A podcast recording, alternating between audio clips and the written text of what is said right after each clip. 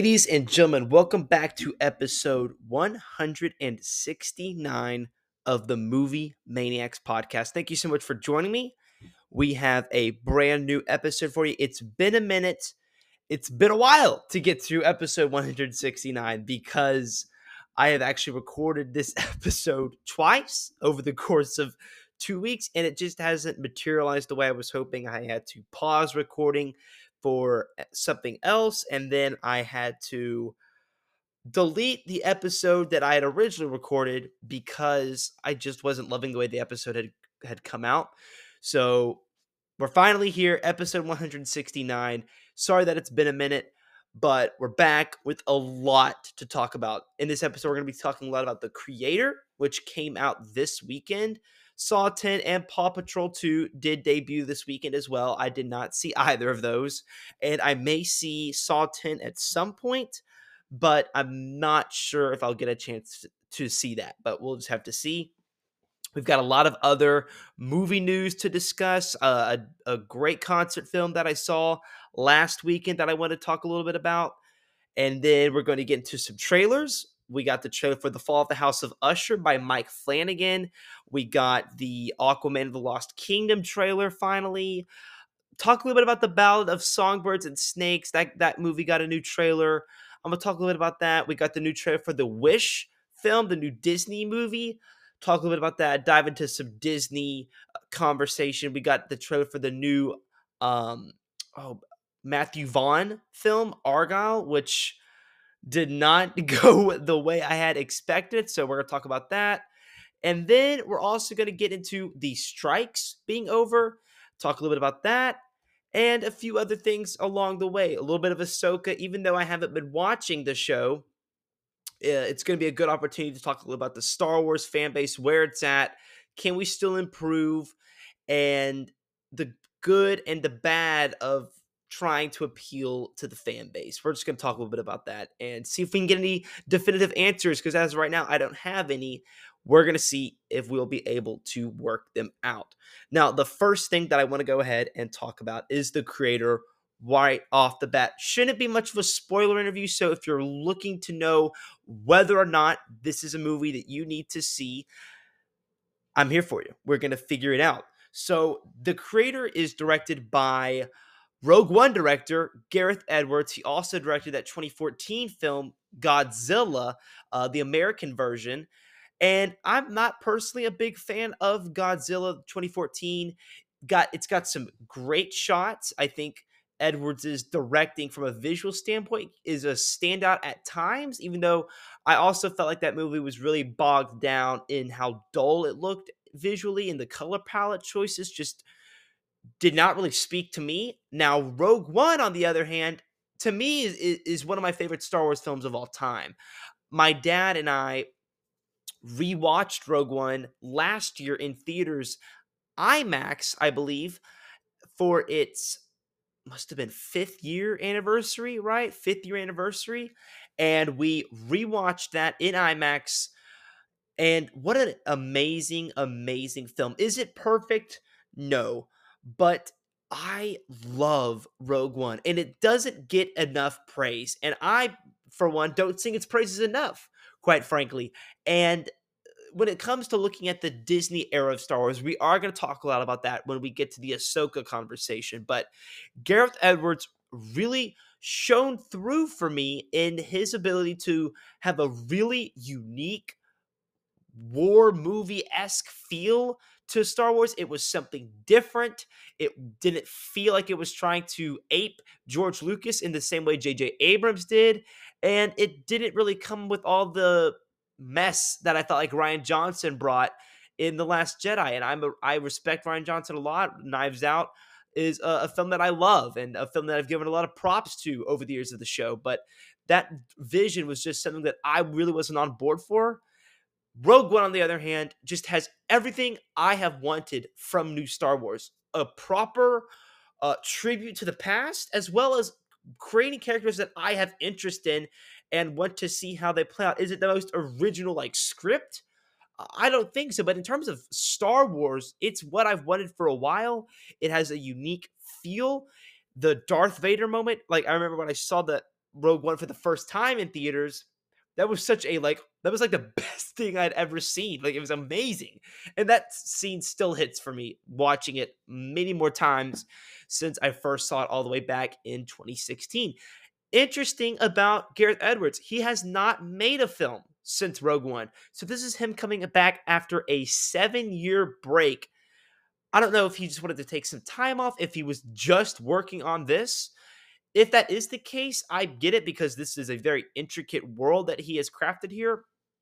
I would have the I would have a few critiques at the same time if that was the case because of some of the script issues that I have with the creator that just clearly need more sharpening to, to say the least. But we're going to talk a little about this movie from the first trailer.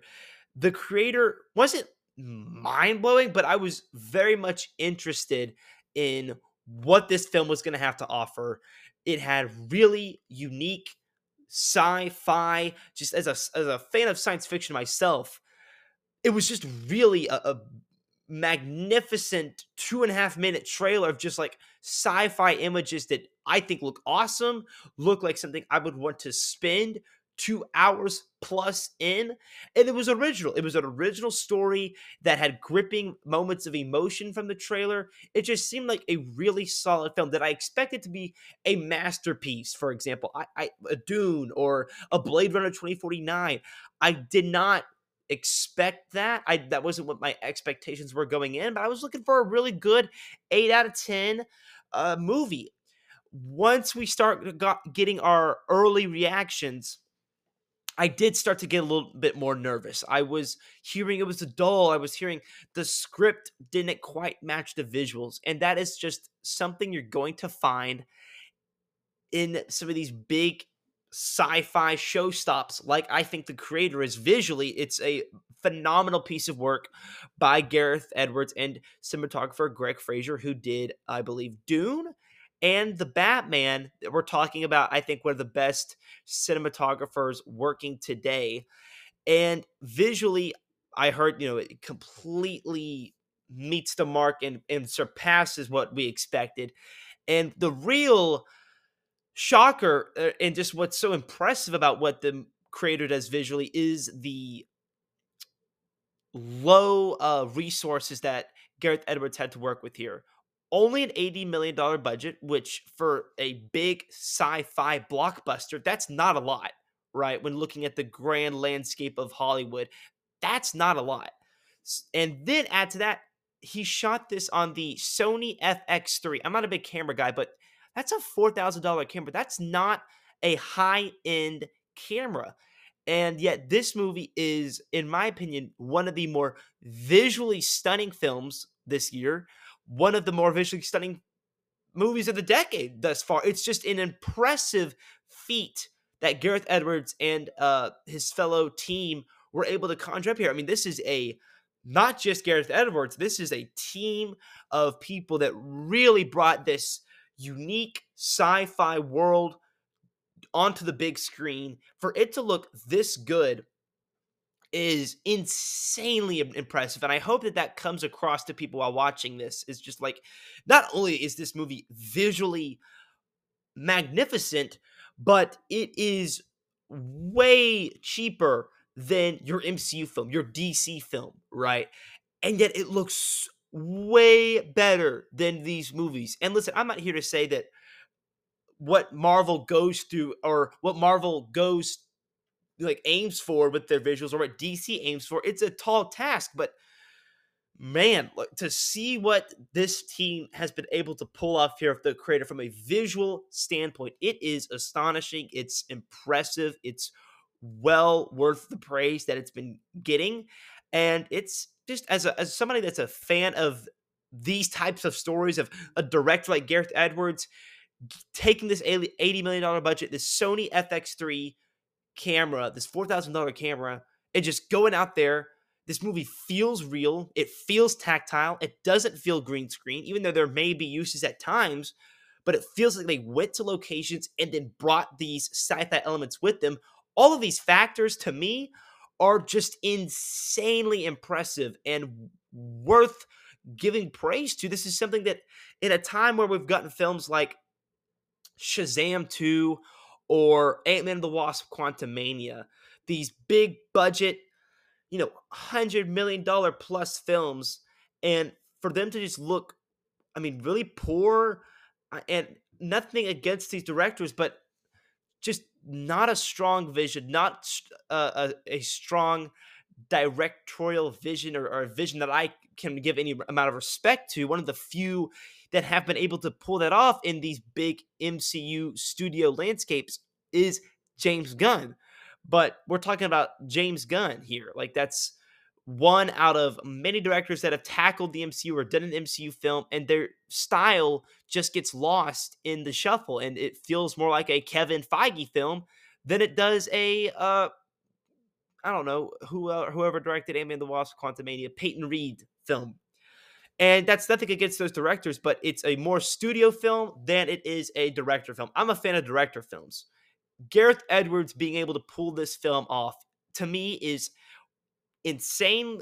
Eh, like props to him, worth respecting, and I hope people go to support this film. Unfortunately, it's not having the strongest opening, and I have been asking for more movies like The Creator for a while to finally get something like this, which comes with its flaws. But The Creator, if it has the right impact this year, can be one of those boundary pushing films reminding studios we don't want the producer's vision, we want the director's vision. And I believe The Creator is a great example of that. I hope people go and support this film. I think people should go see this film. Even though I have issues uh, from a script standpoint, go watch this film. I think you'll have a, a good experience with it. Visually, it's impressive. I mean, I've said that many times already in this review, and it has some really interesting things to say. And from a story standpoint, is it perfect? No, but I thought there were a lot of fascinating elements, and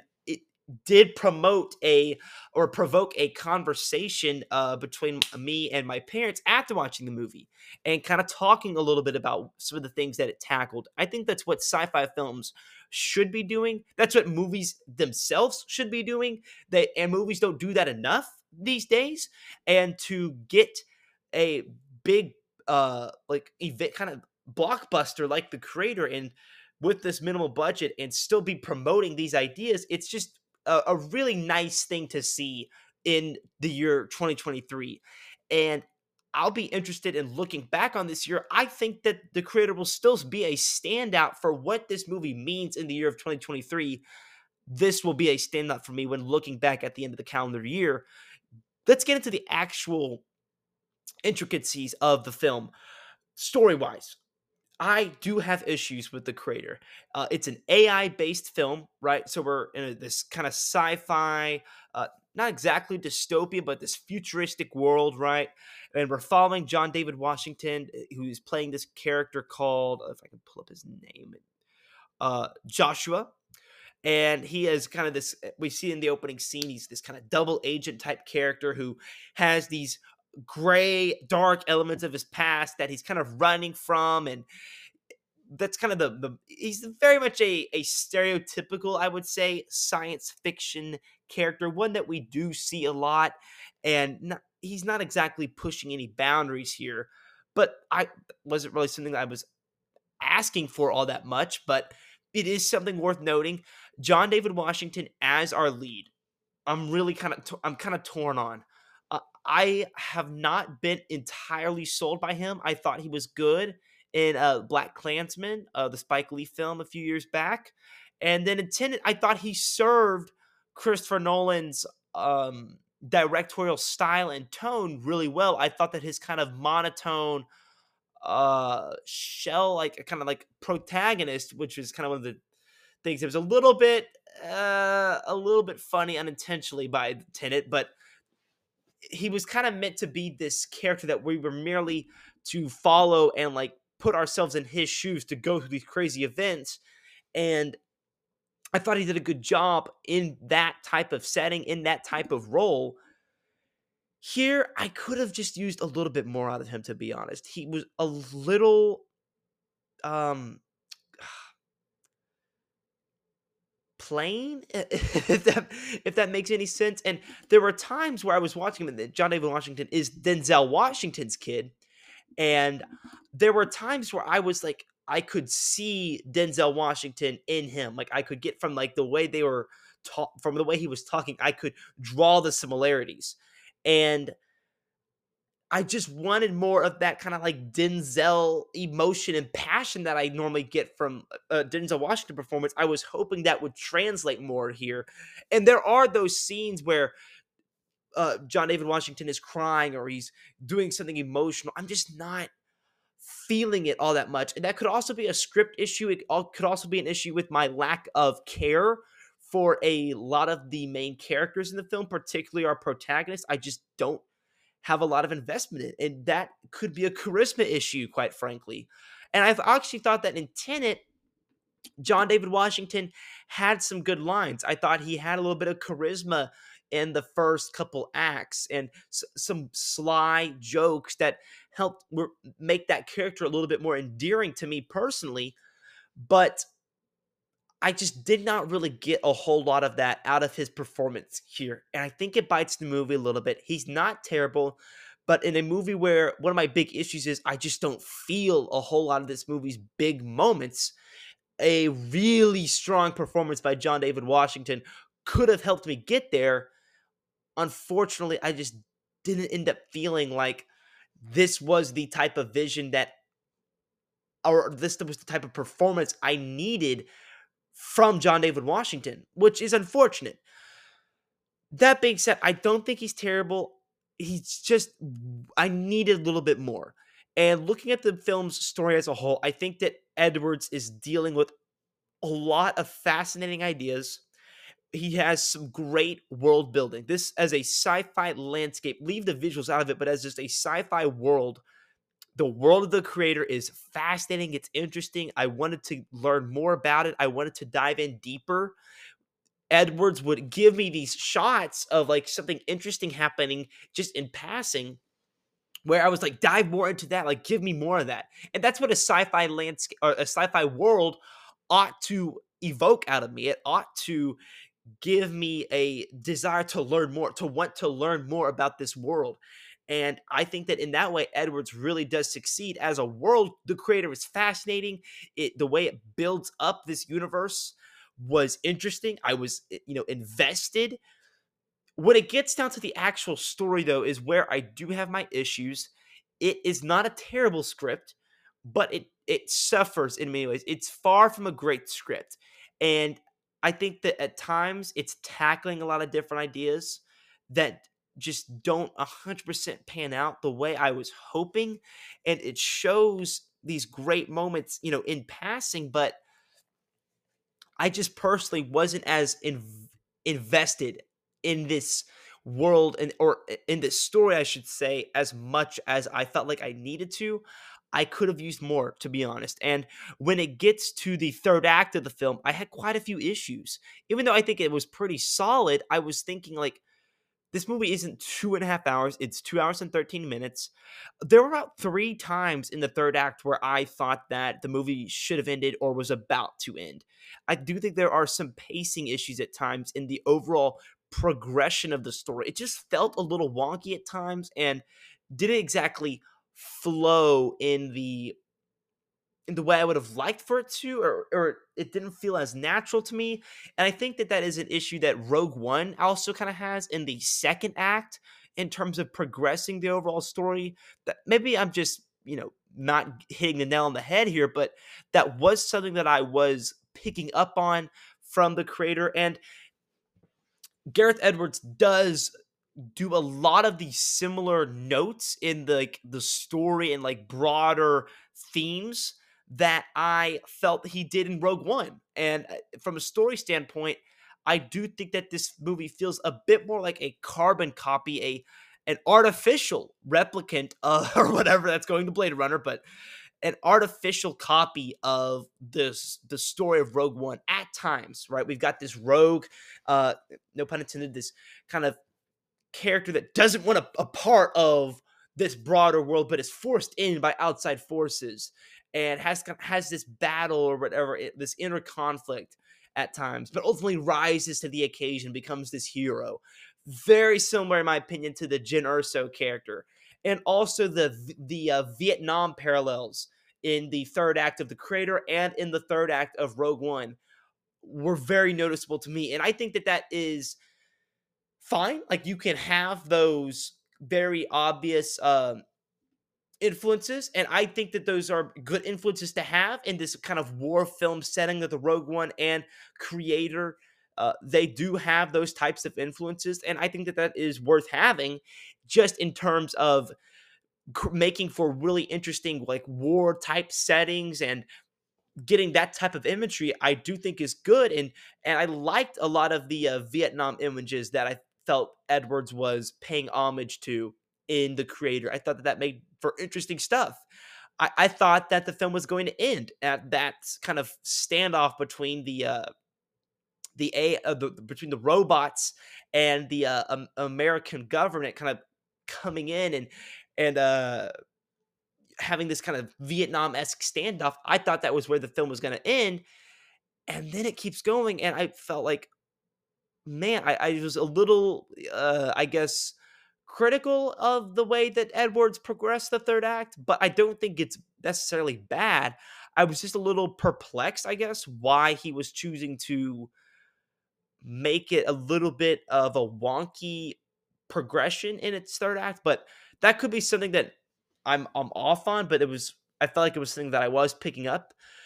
My investment in the Joshua character by John David Washington does hurt the film. I just going through these two acts, I'm not really as invested I was as I would have hoped to be. But what I'm always going back to watching the film, and why I don't think this is a terrible script, is I'm fascinated by the world that Edwards has created and by the uh, pieces of world building that he's dropping as we go through the story. He's not going to spoon feed it to you.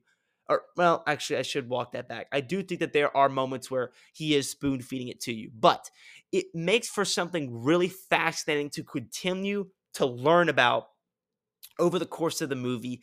The more we start to learn about the world, that's to me what makes the creator a really fascinating ride and adventure into this sci-fi universe. It's transportive. It's something like that it's a world i enjoy spending time in and, and learning more about.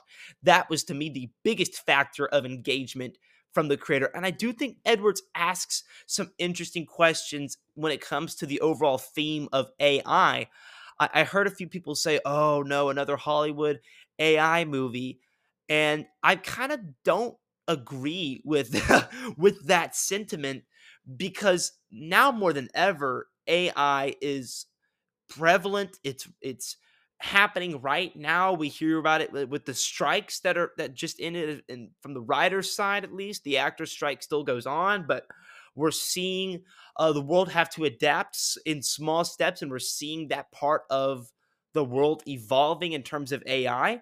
And I don't have a very like strong feeling on it. I think it's an interesting topic, but I don't I think that people that are cynical towards more AI centered sci-fi films are going to need to get over it a little bit because this is something that is only going to be more and more relevant in our culture today. And I like that we've gotten Mission Impossible Dead Reckoning Part 1 earlier this year tackling that in a very different way than the creator does, but still something that I got a level of um, interest out of.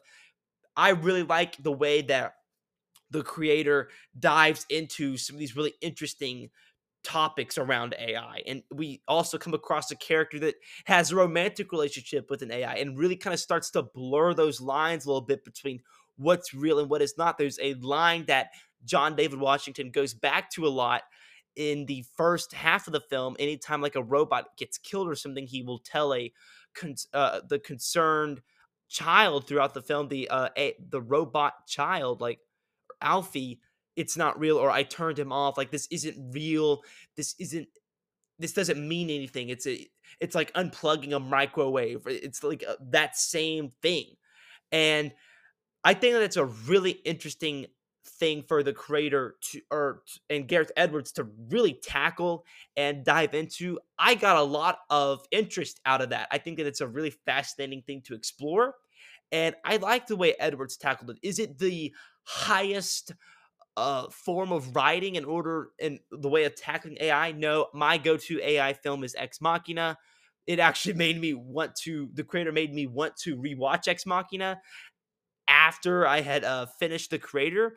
I get a lot of in, I get a lot of uh, interesting brain food or food for thought after watching these types of films. So I was thinking a lot about what Edwards was saying and and some of the things that he does with AI and artificial beings really and are they real like what like diving into those ideas I personally think is really interesting and it I can't really relate to the idea of, oh, this is so overdone. And yet we've gotten a lot of it over the years, but this is something that I think can evolve in its storytelling. And it's going to be something I think we see a lot more of, not just in science fiction, but I mean, like movies now. Like AI is a factor. Like eh, you can't really say that we're not going to get a movie potentially coming down the line about somebody that loses their job to AI, and this being a, a modern day movie. Like this is going to be something that we see more of out of films and art in general. So I like the way that the creator chose to tackle it. And when it comes to my investment in the film and its story, what I am constantly engaged in throughout when I'm not necessarily loving the story beats or just don't have the investment in the characters that I would have hoped, I'm going back to the world building. I'm going back to the themes tackling AI that to me is my constant reliable source of engagement when i'm not as invested in the more uh par for the course story beats that and, the film does take some twists and turns none that necessarily blew my mind or anything but did like i was interested in where the story was going to go and i was still along for the ride never exactly tuned out but my endless source of engagement from the creator was its world building and how it was tackling uh, the AI themes, which I found really interesting. Continuing on with that point, in terms of the story feeling a little bit lesser than what I was hoping it would be, what does work for me, like I said before, the expansion of the world, continuing to get to explore it, and as you continue to explore this world that Edwards has created and he starts to build the world, the themes become more engaging to me as a viewer. What misses more are the character moments. What misses more are our main like our main storyline for our character and all that is kind of centered around back. I just around that I just didn't get as much as I necessarily would have hoped I would have gotten from that aspect of the of the film. And to me that makes the film fall short a little bit. It does lower my engagement level.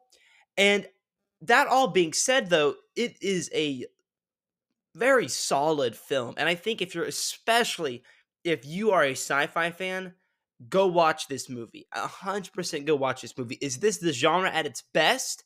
In terms of the visuals, it's up there 100%. It's insanely impressive the shots throughout this film with the the way they incorporate some of the robot imagery and just the landscapes it's a gorgeous gorgeous film and i can't and i don't think this is necessarily a case of when i recommend this it being you know a style over substance type of deal. I think there is substance to be found with the creator but I think this is a movie that sci-fi fans are 100% going to get something out of. And if you're new to the genre, I think that this movie isn't overly complex enough for you know newer people interested in the genre to to get. I think that people can enjoy the film from all angles and if you're not into the story as much, I mean just sit back and watch the visuals. It's insane what Gareth Edwards and Greig Fraser who very similar uh, to Hoyt van Hoytema this year with Oppenheimer.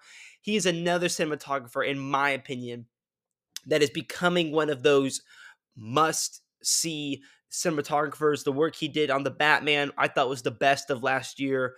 Dune and Rogue One, all three really impressive uh, visuals, and the creator is a really high watermark for him it's a it's a recommend for me. It is not a masterpiece. It is not a great film, but a very solid one at that. A 7 out of 10 for me. Go watch it. Go support this movie while it does maybe not have all of the like amazing flashes of like in of genius writing to get an original story like this this impressively done in terms of a vision on a, a big IMAX screen, original story, director let. I just hope we get more films like this. And I hope the creator is a type of film that will show studios that and maybe not for, I, I think this is the type of stuff that makes the best films and hopefully studios will take notes from this and continue to make more movies like this director led M- not the studio but by the director so i hope that we get to see more of that in the future do i think it's going to happen no I, I don't have a lot of high hopes that studios will be able to take the right notes here but i'm really hoping that the success of the creator if it does have any and it did have a modest opening weekend. It wasn't a big, you know, out of the gate type of deal. And I don't know how this movie will be financially.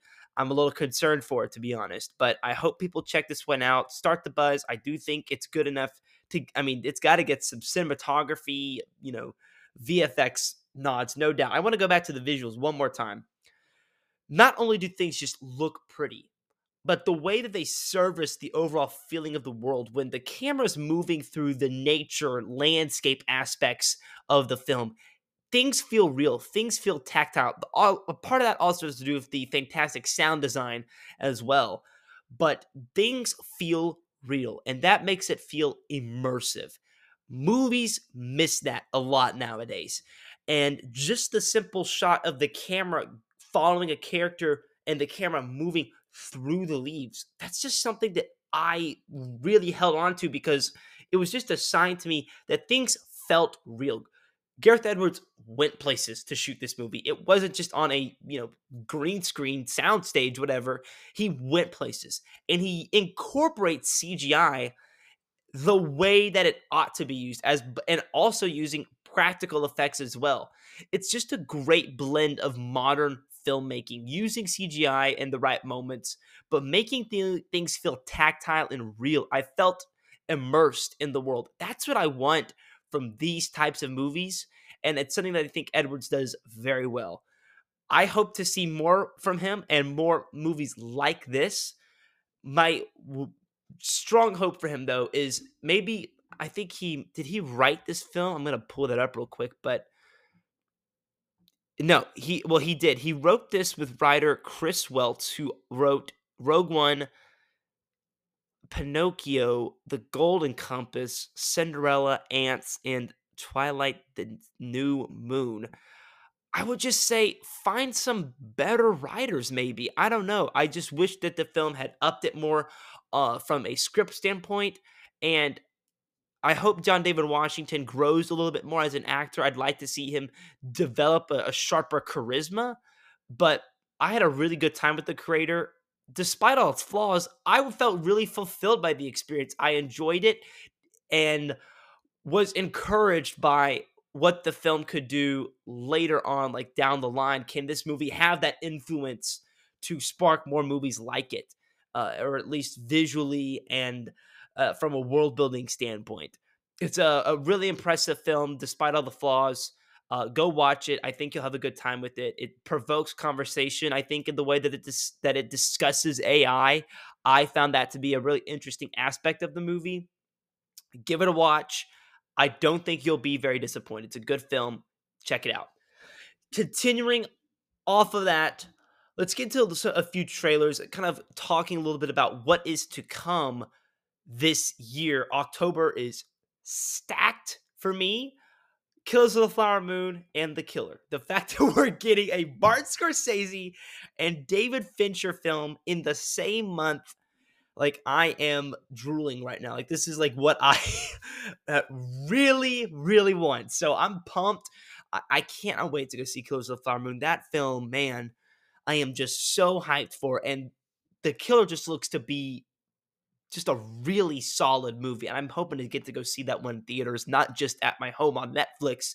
So, a lot to anticipate for me on the calendar month uh, uh, of October. We've got, you know, Exorcist Believer coming out this uh coming upcoming weekend. I just don't have a, a lot of excitement for it. I may give it a watch. We'll just have to see. David Gordon Green was the director that I was really enthralled by. And now to kind of see what happened with Halloween Kills and Halloween Ends, I just couldn't be less interested in this type of reinvention of the Exorcist franchise. So I'm very nervous. I don't expect much from that film, but we do have some good stuff coming up. And I hope people go watch Killers of the Flower Moon and The Killer really, really do hope those are movies they make a lot of money and kind of continuing the theme that I've really hope sticks for studios in 2023 director led films. But we'll just have to see. One of the trailers that for a show that's coming up is The Fall of the House of Usher, directed by Mike Flanagan, a director who I'm not very familiar with from seeing his work, but has made quite a name for himself in the horror landscape. And I'm going to go give The Haunting of Hill House a watch. I'm going to watch The Fall of the House of Usher. This is a space that I haven't really gotten into a whole lot, but am going to uh, this year, hopefully, with the fall of the House of Usher. I thought the trailer looked really good based on the Edgar Allan Poe uh, short story novel. Um, I'm going to give it a watch. I have read the Edgar Allan Poe book. I, I think it's really interesting how Flanagan is going to adapt this story, this older story, into a modern day retelling. I think that there is a lot for him to play with in that way. Could be interesting. And I thought the trailer looked good that is one to look, keep lookout for.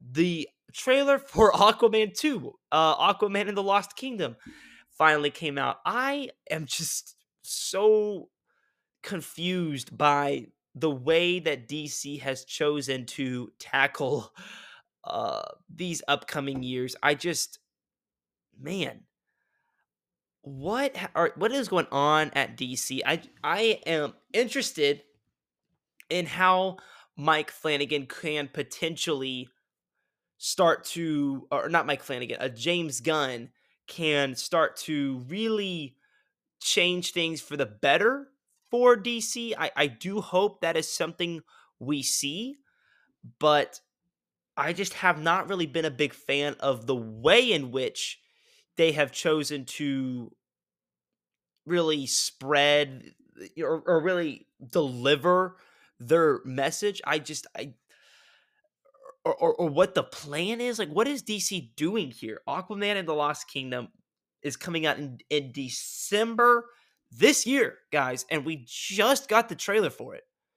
We we we haven't even seen stills, and now we finally had the trailer for it. There were rumors this movie was going to get canceled; it wasn't even going to come out. The Amber Heard stuff, obviously, last year, I believe, or the year before, was a massive factor and in terms of, not massive, but I mean it played a role in the overall making of the film. I mean, she's only in the frame of this actual trailer, hardly a second, and I'm not even saying that in a hyperbolistic way. I mean, she is barely in this trailer. I, I you have to like it's blink and you miss her. She's hardly in this trailer.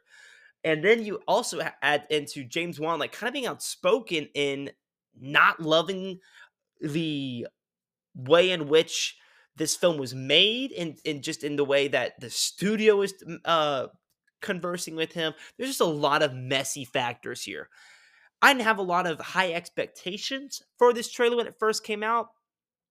And actually watching it, it doesn't look that bad. It the story itself looks decent. It looks like it could deliver on a, a on a good time. It could very well be the best DC film this year. It's not a high bar. Uh, Blue Beetle was decent.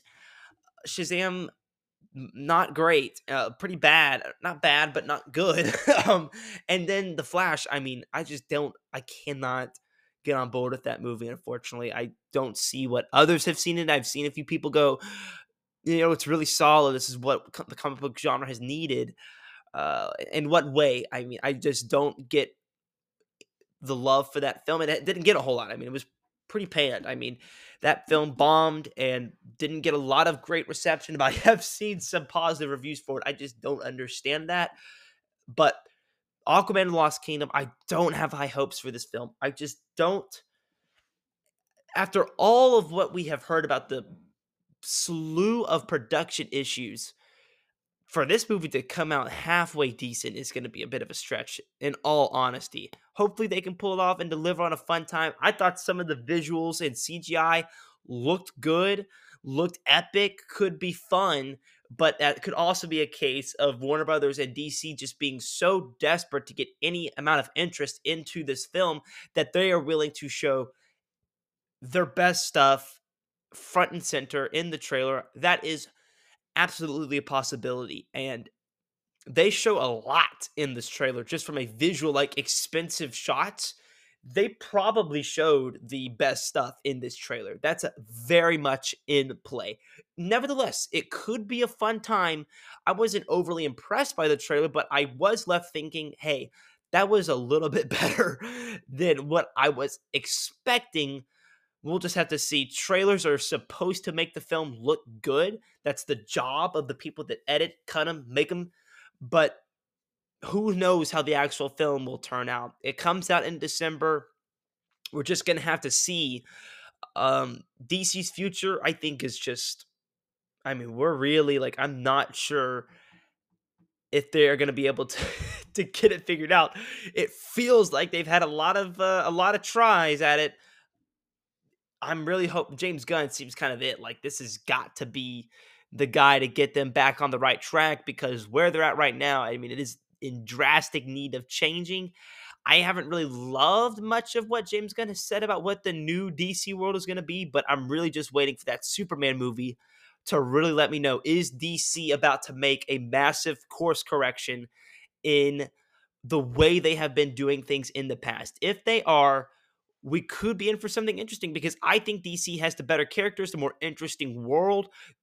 This is traditionally, I am a, DC fan, but recently, other than the Batman and Joker and James Gunn's uh, The Suicide Squad, I just haven't loved much of what we've gotten from DC recently. So this is a uh, their last kind of like we had this one in the can, we got to release it. Here it is. You know, go ahead and watch it after that though i mean it's really like they have got to get it right because i don't know how much longer dc can kind of keep this type of rate up of just kind of half baked films that don't really do much for most audience members. It's going to be interesting. The future of dc kind of feels like it's in the balance. We'll see how next year uh, plays out. I do believe that is when the new james gunn superman movie is going to come out so we'll just have to see Let's talk a little bit about the Hunger Games trailer, The Ballad of Songbirds and Snakes. We did get a trailer for it a few months back. We got a much better look at what this movie's going to be, starring uh, Rachel Zegler. And I, I'm trying to remember the name of the other guy. If I can just pull him up real quick. Uh, let's see. There we go.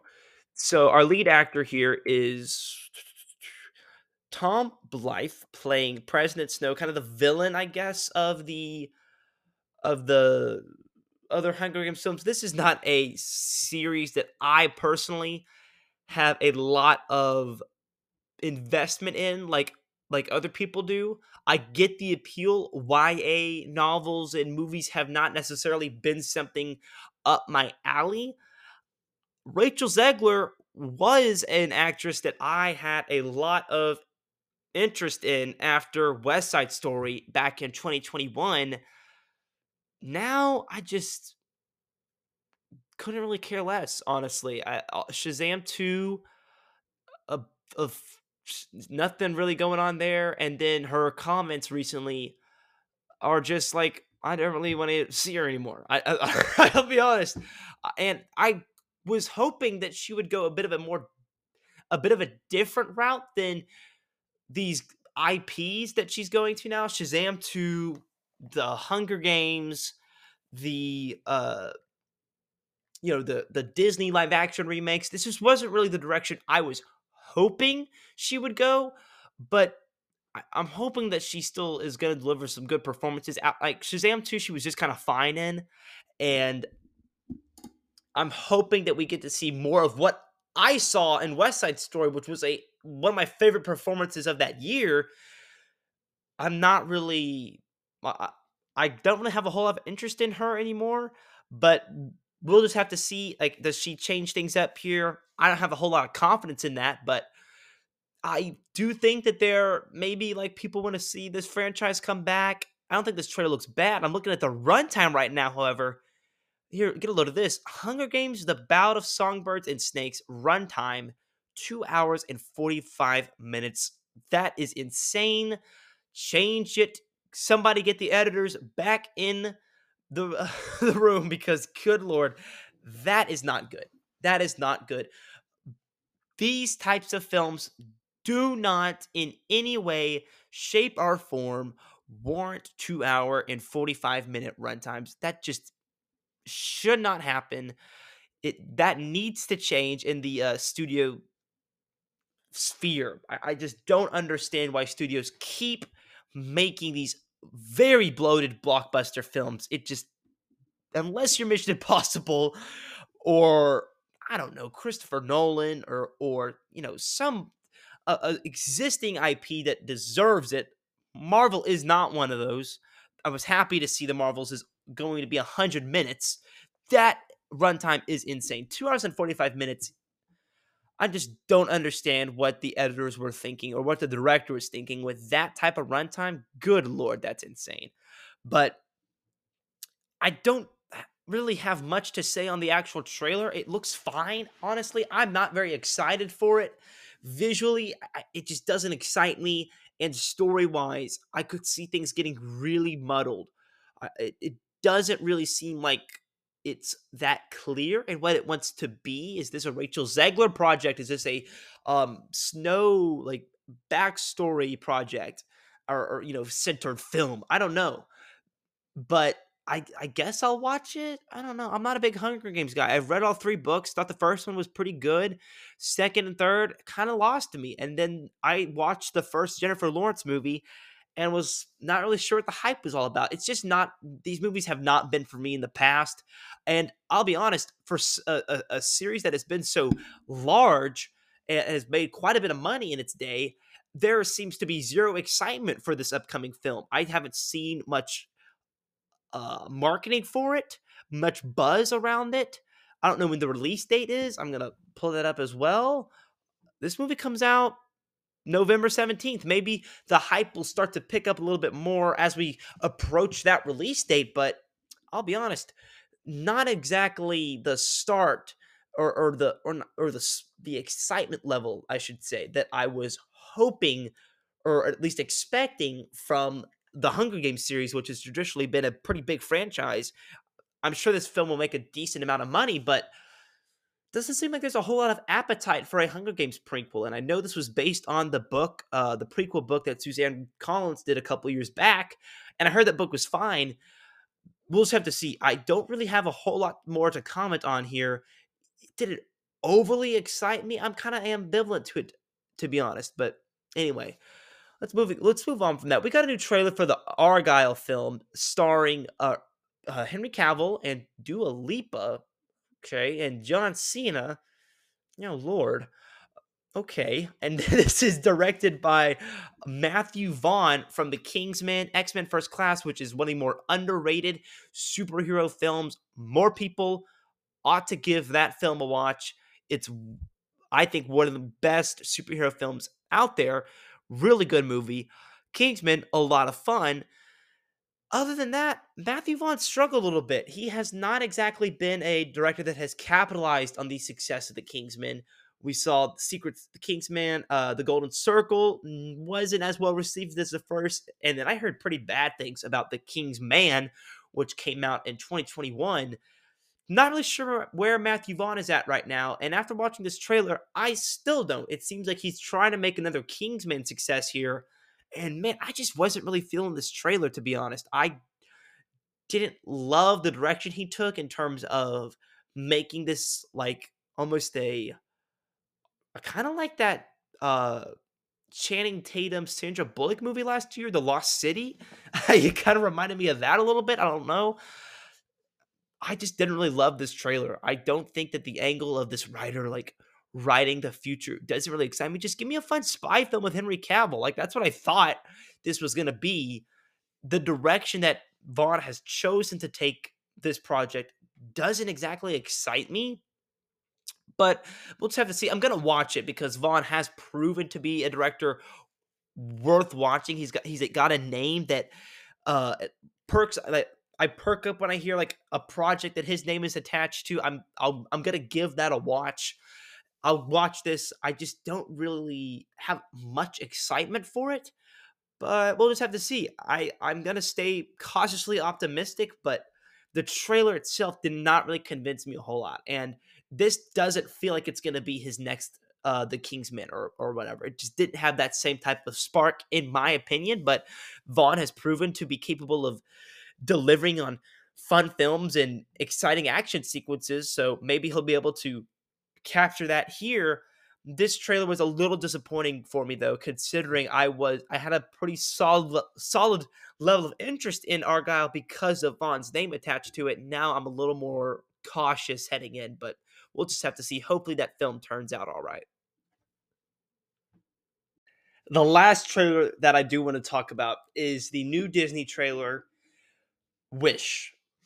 Um, how to begin with this? First off, I didn't really see much conversation around it. I'm gonna pull up what the the YouTube views were on the trailer, see if that generated much. Haven't seen much excitement for this upcoming film, and like we're at okay, so Walt Disney 5.1 million, 7.8 for the teaser that was five months ago. The official trailer, I don't know, 5.1 seems a little low to me personally, but eh, I mean, I don't know. That's quite, I mean, that is a lot, but I I'll be honest. I haven't seen much. What I'm really trying to get is I haven't seen much excitement for this movie, and I just I okay. So I actually I made a little a little tweet on X on kind of Disney needing to evolve their animation style. And I wrote about like a two sentence little bit on it. And I actually got uh, my first hate tweet on on Twitter. I net or X. I had never gotten a hate tweet yet. I have on uh, Letterboxd a, quite a few times. Of I've gotten a few hate comments or whatever. But this was like the first time I'd got one on Twitter. So I was like, there we go, Mark. Check that box off, right? And he was kind of like making fun of me for making a a a think piece. I guess. I guess two sentences is now considered a think piece. But anyway, I thought that was kind of interesting. But anyway, I just pointed out in that tweet. I'm going to point that out in this in this uh, podcast as well. Disney has needed to, in my opinion, adapt their animation style a little bit. It's needed some evolution. We've been doing the 3D deal for, I mean, coming up on 15 years now, right? I mean, the last, I mean, maybe 10. And I just feel like we're in need a little bit of something different. And what we're seeing with Wish is a change up, but I'll be honest, I don't think the animation in this movie looks that good. It's definitely not Moana, which I think is the probably the pinnacle of what they have been able to do with 3D animation as a studio. I mean, that's I'm not a big Moana fan, but I mean, just from an animation standpoint, that's a very impressive film. What Wish is doing here is still, th- I guess, a form of 3D animation. It just doesn't really look that good to me. And I just wasn't that grabbed by the story. It seems like something we have seen all the time. The Disney female protagonist hasn't evolved since, I mean, I don't know, forever. I mean, it's been the I feel like the Beauty and the Beast had a little bit of variety in like that character, and then we had Mulan. I think there's a variety in that character. But I mean, Moana, Raya and the Last Dragon, they this character that we're getting in Wish, I feel like they just all just kind of blur together for me. And and part of my like heavy critiques here could potentially just be Disney is just not making animation movies for me anymore. and I've never been. I'll be honest, I've never been a big Disney fan, but I love Mulan, The Lion King. Right, I do really enjoy those movies. I guess just this era they're in, I'm not a big fan of. I think they're pretty creatively bankrupt right now, to be honest. And I think that that shows in whatever they put their finger into. It seems as though that property suddenly becomes just a shell of its former self and just another IP, another piece of content for them to just keep excessively releasing Star Wars, Marvel, etc. Even Pixar, I feel like, has lost the spark that made it so special. And I don't really feel like this animation style is the right change up for them. And I just am not at all grabbed by the trailer here. I, I don't know what others think about it, honestly. I'm going to have to do a little bit more digging into that, I guess. But man, I just have not loved what I've gotten from this trailer and what I've gotten from Disney recently. I thought Raya and the Last Dragon was fine. They're just kind of settling for that though at this point. I'd like to see a little bit of a a little bit more from their animation projects. You know, they did have Encanto last year, and that was pretty big for them, right? I, I mean, obviously, it was pretty big for them, but I didn't love Encanto that much either. And I know a lot of other people did, but to me, I mean, that was no Coco. In, in my personal opinion, just didn't really come close to touching what Pixar has been able to do at their best. And I feel like that's always been the role Disney has taken since buying Pixar. Pixar has been that like clear front runner in the animation space for them. And Disney's animation projects are kind of just, you know, I don't they're just like they're there to make some catchy songs and they'll they'll make quite a bit of money. You know, Frozen was obviously massive back in 2012. I didn't really love Frozen, but anyway, I, I I'm just kind of not a big fan of obviously where Disney has gone over the past decade or so. I was hoping to see a bit of a change of pace here. We did get mm. something with the animation change up, but in my opinion, it just wasn't enough to amount to anything all that worthwhile in terms of me having any level of excitement. I probably won't watch this movie but I'm going to comment on it. Didn't really think it looked all that great. And Disney just kind of continues to look a little bit creatively bankrupt, in my opinion. But hopefully, we'll see them dig themselves out of that hole because Disney is supposed to be, I mean, one of these, and they are massive, obviously, but they're very much a shell of their former self and haven't really been able to capture much magic, in my opinion, in over the past recent releases. I mean, but maybe that's just me and and not at being the target audience. I mean, obviously Encanto was massive last year and kids really did seem to love it. I think that's great. If they're still serving kids in the right way, then that, that's kind of what the they are there for. I mean, 16-year-old dudes aren't exactly their demographic, but I guess I would like a little bit more from them because Mulan and The Lion King, going back to those two films, are films I still really enjoy uh, at my age. And I guess they're kind of just sticking to the really young, much younger demographic. But I don't know. I haven't loved the last few films, but maybe they'll get themselves out of that pit at some point. Wish does not appear to be that film. Anyway, moving on from trailers, I do want think it is worth mentioning the writers' strike has come to a close. Uh, I believe it was the longest writer's strike that we have had in recent memory. And I have told you guys before, I'm not pretending to be a big expert on this topic, but I was happy to see. Look, we got some resolution here, and listen, I think you know I've I've what I've actually done is I have done a little bit of uh digging into you know like the relationship of just like a guild in general or a um not a guild uh a union i guess and kind of listen where, where, where some of these writers are striking but also like this strike being so long that's no income for them. And listen they signed up for that right? You sign up for that uh union or, or that guild and that's kind of the price you have to pay. And i saw something last night which like just kind of made me laugh where the right the actors that were on that are on strike still they like filed like a to like Gavin Newsom for unemployment checks or so, or not unemployment checks for like uh oh what is it called? um maybe a, uh, not unemployment checks. It was uh, jeez, this is making for terrible content right now. Um, they're pretty much asking for money, like uh, kind of like the same thing that people had in COVID. Uh, that Gavin Newsom did use a whole lot of back then. He did not grant them this ask, and I was just kind of like sitting back, like you're asking for money, but you guys are on strike. Like, did you do you guys not understand what going on strike means. But at the same time, I mean, some of the other actors probably, uh, and I'm talking more about the lower end because my sympathy towards the the actors in this case is that I mean we're talking about some actors who barely make anything and they're just kind of stuck in the role of an extra for for for a long time and may never get that break and and what we see a lot of from Hollywood are kind of like the the 1% that actually make it into the big space. Think about all the other actors in movies that just never really make it.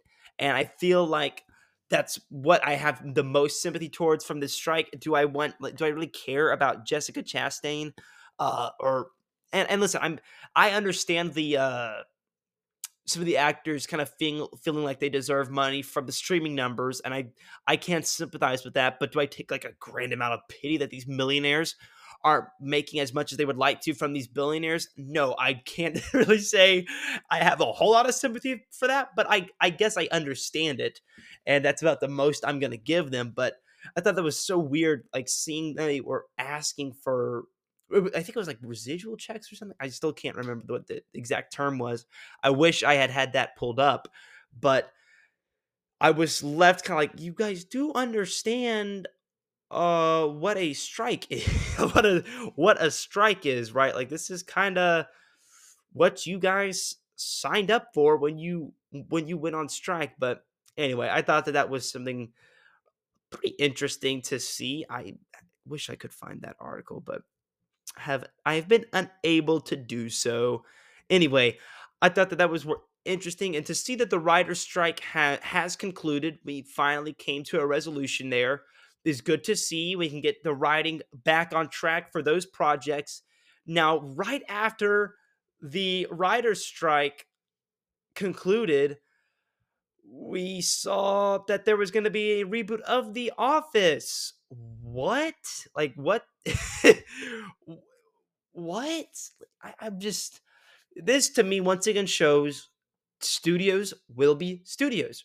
Reboot, remake, just put what once worked right back into the cycle, right back through the grinder, and churn it out into a lesser version of the thing that people used to care about. Disney are masters at this. Uh, they are a master at this kind of recycling effect of a property that people love, but just making a worse version of it and people buying it. That is what Disney has been doing for the past 10 years, and they still make money off of it. I don't understand it, but they have seemed to make quite a bit of money from this type of strategy. And now we're seeing TV do it. We're getting a remake of The Office. Why? Who asked for this? Who wants this? I, I just don't have any level of interest in a remake of The Office the Office is a show I love. It's one of my favorite shows of all time. Do the last few seasons kind of suck? A little bit. I still have a lot of love for the show. And I'm talking about the US version. The UK version is great. Like, okay, just can we not just leave it at that? Why do we have to get this remake? Parks and Rec is probably going to reboot next, like in the next coming years. Expect that headline at some point. I just don't want this. I don't want to watch it. There's no, I just can't see this working.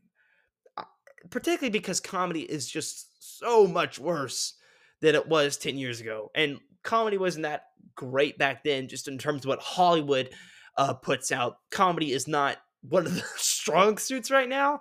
So this is also just not something that I have a ton of excitement for from that standpoint because The Office was willing to go to edgy places. That's the last thing a Peacock show is really going to be able to deliver. But we're just going to have to see. I hope it works. I mean, I always am left saying like I hope it turns out good, but man, do I have a ton of hope for this project? No, I don't. And I'm kind of frustrated that we're even getting something like this. Like, who on earth asked for this? I don't know. If this is what the writers are getting back to work for, I don't have a whole lot of excitement for it. But anyway, let's move on from that. One of my favorite things of the, over the past month, just to see from the fans, has been the large warm reception to Ahsoka. At least from my end, from what I've been getting on my Twitter feed, people seem to have to be really enjoying Ahsoka, and I am on board for that a hundred percent. I am just happy Star Wars fans are getting something that they're really enjoying. And listen, I've heard the show's had its structure issues, that it's had its pacing issues at times, but I still am going to sit here and be uh, pretty happy that Star Wars fans are getting what they want. I just wanted to shine a little bit of light on that because I haven't been a fan of the way that Disney has handled Star Wars. They have really sucked all of the uh, whatever felt sacred about Star Wars, in my opinion, has now been gone. We're getting a Star Wars thing every six months and it's not of any exceptional quality. Mandalorian is good with great moments. Season three, I heard, wasn't great. Book of Boba Fett, not good. Kenobi, disappointing. I just don't have a ton of love for what Disney has done, except for Rogue One, which I thought was great. And I would like to see more of that, but Disney hasn't really been able to del- deliver much on that other than Ahsoka, or uh, not Ahsoka, Andor, which I really wish I was able to watch because I heard that was good. That is some of the stuff that I would hope to see more of from Disney, but they just kind of announce these things and then just don't do them or just like never really deliver on what they were advertised as. Like, I would like to see some stuff before the prequels and that could be interesting. I don't know if Disney is the or Lucasfilm in this stage is what I would trust to be able to deliver uh, on the very best of what I want as a Star Wars fan.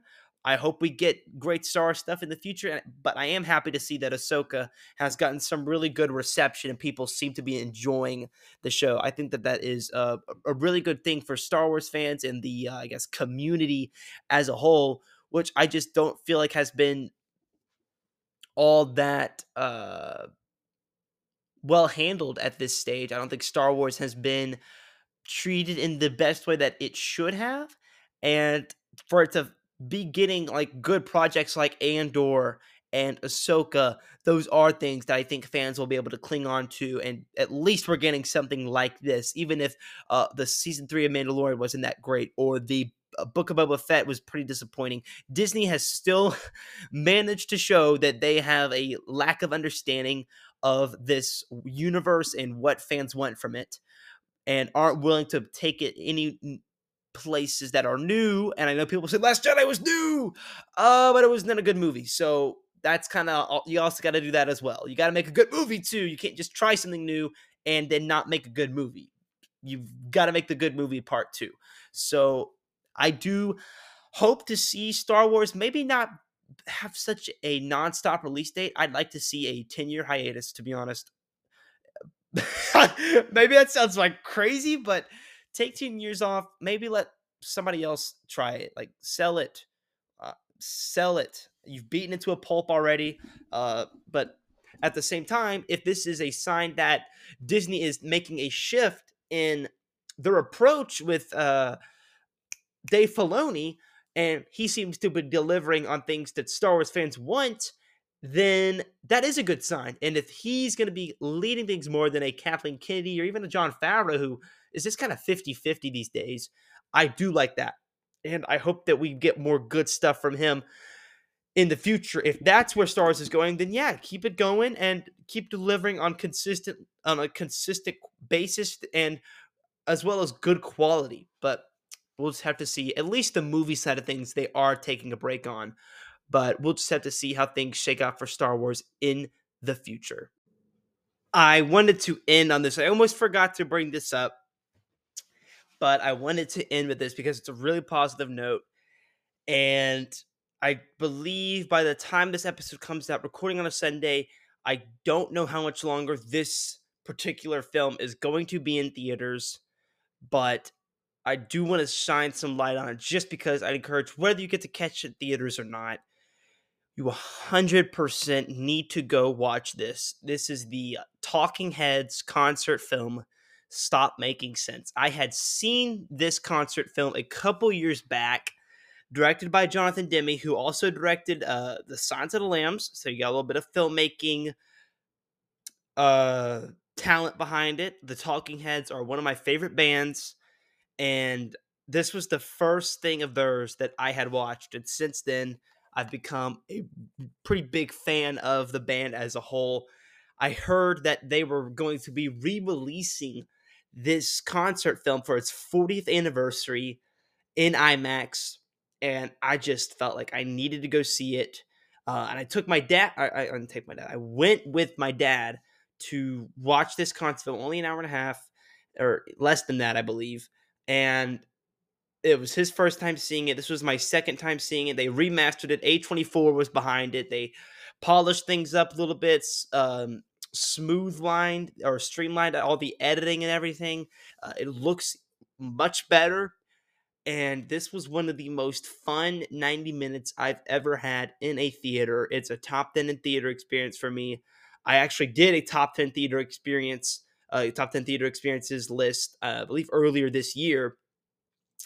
This cracks my top 10 theater experiences. I had a blast with this concert film from start to finish. I think everybody ought to give this a, a watch. Uh, you know, sorry Taylor Swift, but I don't. I mean, this is the concert film in my opinion. I mean, a culminate, a great music. I mean, I love the music, and David Byrne's. The, he was a largely behind the overall show in terms of the sets and everything that they bring in the flow of the show. He was largely behind all of that and he just does a great job in the way that the the show builds over the course of the 90 minutes. It's perfectly structured.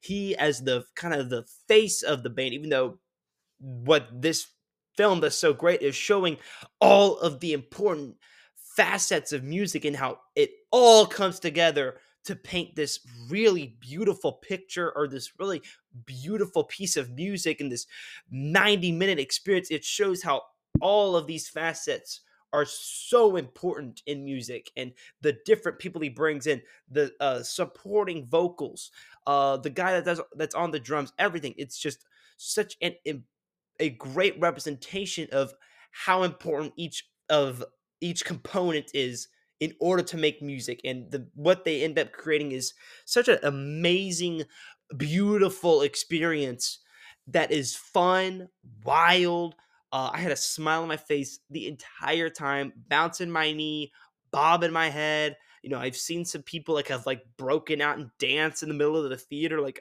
I'm not doing that personally because I'm not much of a dancer, but I mean, I get that. Like, this is just such a fun time at the theater. Like, man, it's one of it's one of the highlights of the year for me. I was so glad that this wasn't a re-release that I just kind of let slide by. I saw it in IMAX and just felt like I was there, which is just such a, a can be a cliche thing to say at times, but I truly felt like I was there in the theater and when the audience was cheering i felt like they were like cheering around me it was just such an immersive experience as a whole just an amazing, um, amazing piece of work, and the restoration is fantastic. It, it, the directing by Jonathan Demme, uh, he knows when to shine the light on the right spots, and the dance between the camera and the band, and particularly David Byrne, who was just, I mean, doing so much throughout the whole show. I mean, at one point he is like just gyrating or whatever on the floor. I mean, it, he does some crazy stuff while he is singing. Uh, I mean, maybe not as crazy as what mo- some singers will do nowadays, but I mean, just doing some wild like dancing and all that stuff. But it was just so fun, so endearing to watch. And man, just so so glad. And I, I encourage people to go check this concert film out. It is a blast. Uh, I had a, a really fun time and it's one of my favorite bands too. So like that made it all the better. But it's really just impressive as a piece of directing, as a piece of just entertainment in terms of the this band trying to give audiences the most uh, fun hour and a half of their lives. I mean, mercy, I can't imagine being there when the Talking Heads did this concert film. Just an amazing uh, a piece of music and and a, and a show as a whole. It's my go-to concert film and I would like to see other directors. You know, Martin Scorsese is very notorious for what he did with The Last Waltz. I haven't watched that yet. I really want to after this because it's impressive to see what a director is able to do with this type of setting. It makes for something really special, particularly if you are such a big fan of the music like I am. But man, I was bobbing my head, bouncing my knee the entire time. I had a blast with it, and I really wanted to highlight that. I just had not had this much fun in a theater in a while. I mean, and Oppenheimer is obviously one of my favorite, my favorite film of the year, one of my favorite films of all time right now, uh, where I have it on my list. Uh, but just as a fun, like snapping the finger, like just good time, man. I mean, this re-release of Stop Making Sense, the docu, uh, the concert film documentary, this is a five star for me, guys. When I read do my when I do my review on Letterboxd, I'm putting this down as a five out of five. This is a perfect experience from start to finish. It really is perfect, perfect experience. So much credit goes to David Byrne, in my opinion, for the way he's crafted this show and really heads this band as a whole. Just from what I was focusing on the most, David Byrne and what he was doing the entire time. I mean, him creatively is just, he's a creative genius, really, when it comes to music. Uh, he does something really special here. Check out this concert film if you haven't. So glad I was able to catch it for this re release. Fantastic piece of work. Give it a watch. That wraps up this episode. We got it done. Episode 169 of the Movie Maniacs podcast. More to come. Trying to stay consistent. Unfortunately, things just got in the way in terms of our release schedule, but we're back on track. Give me a follow on X at movie mani- movie underscore maniacs 20 or my name is noah newcomb on uh on x.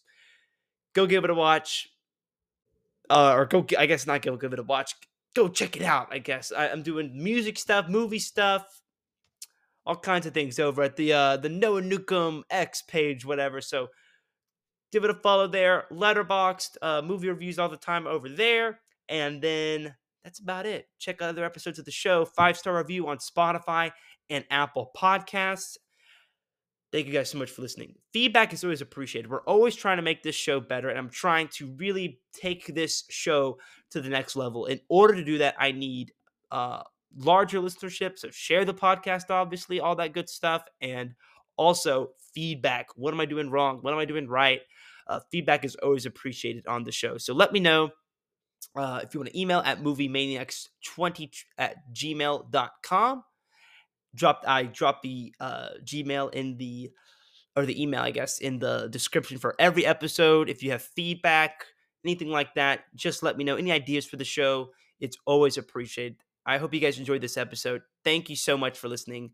I'll catch you guys on the next one. Peace.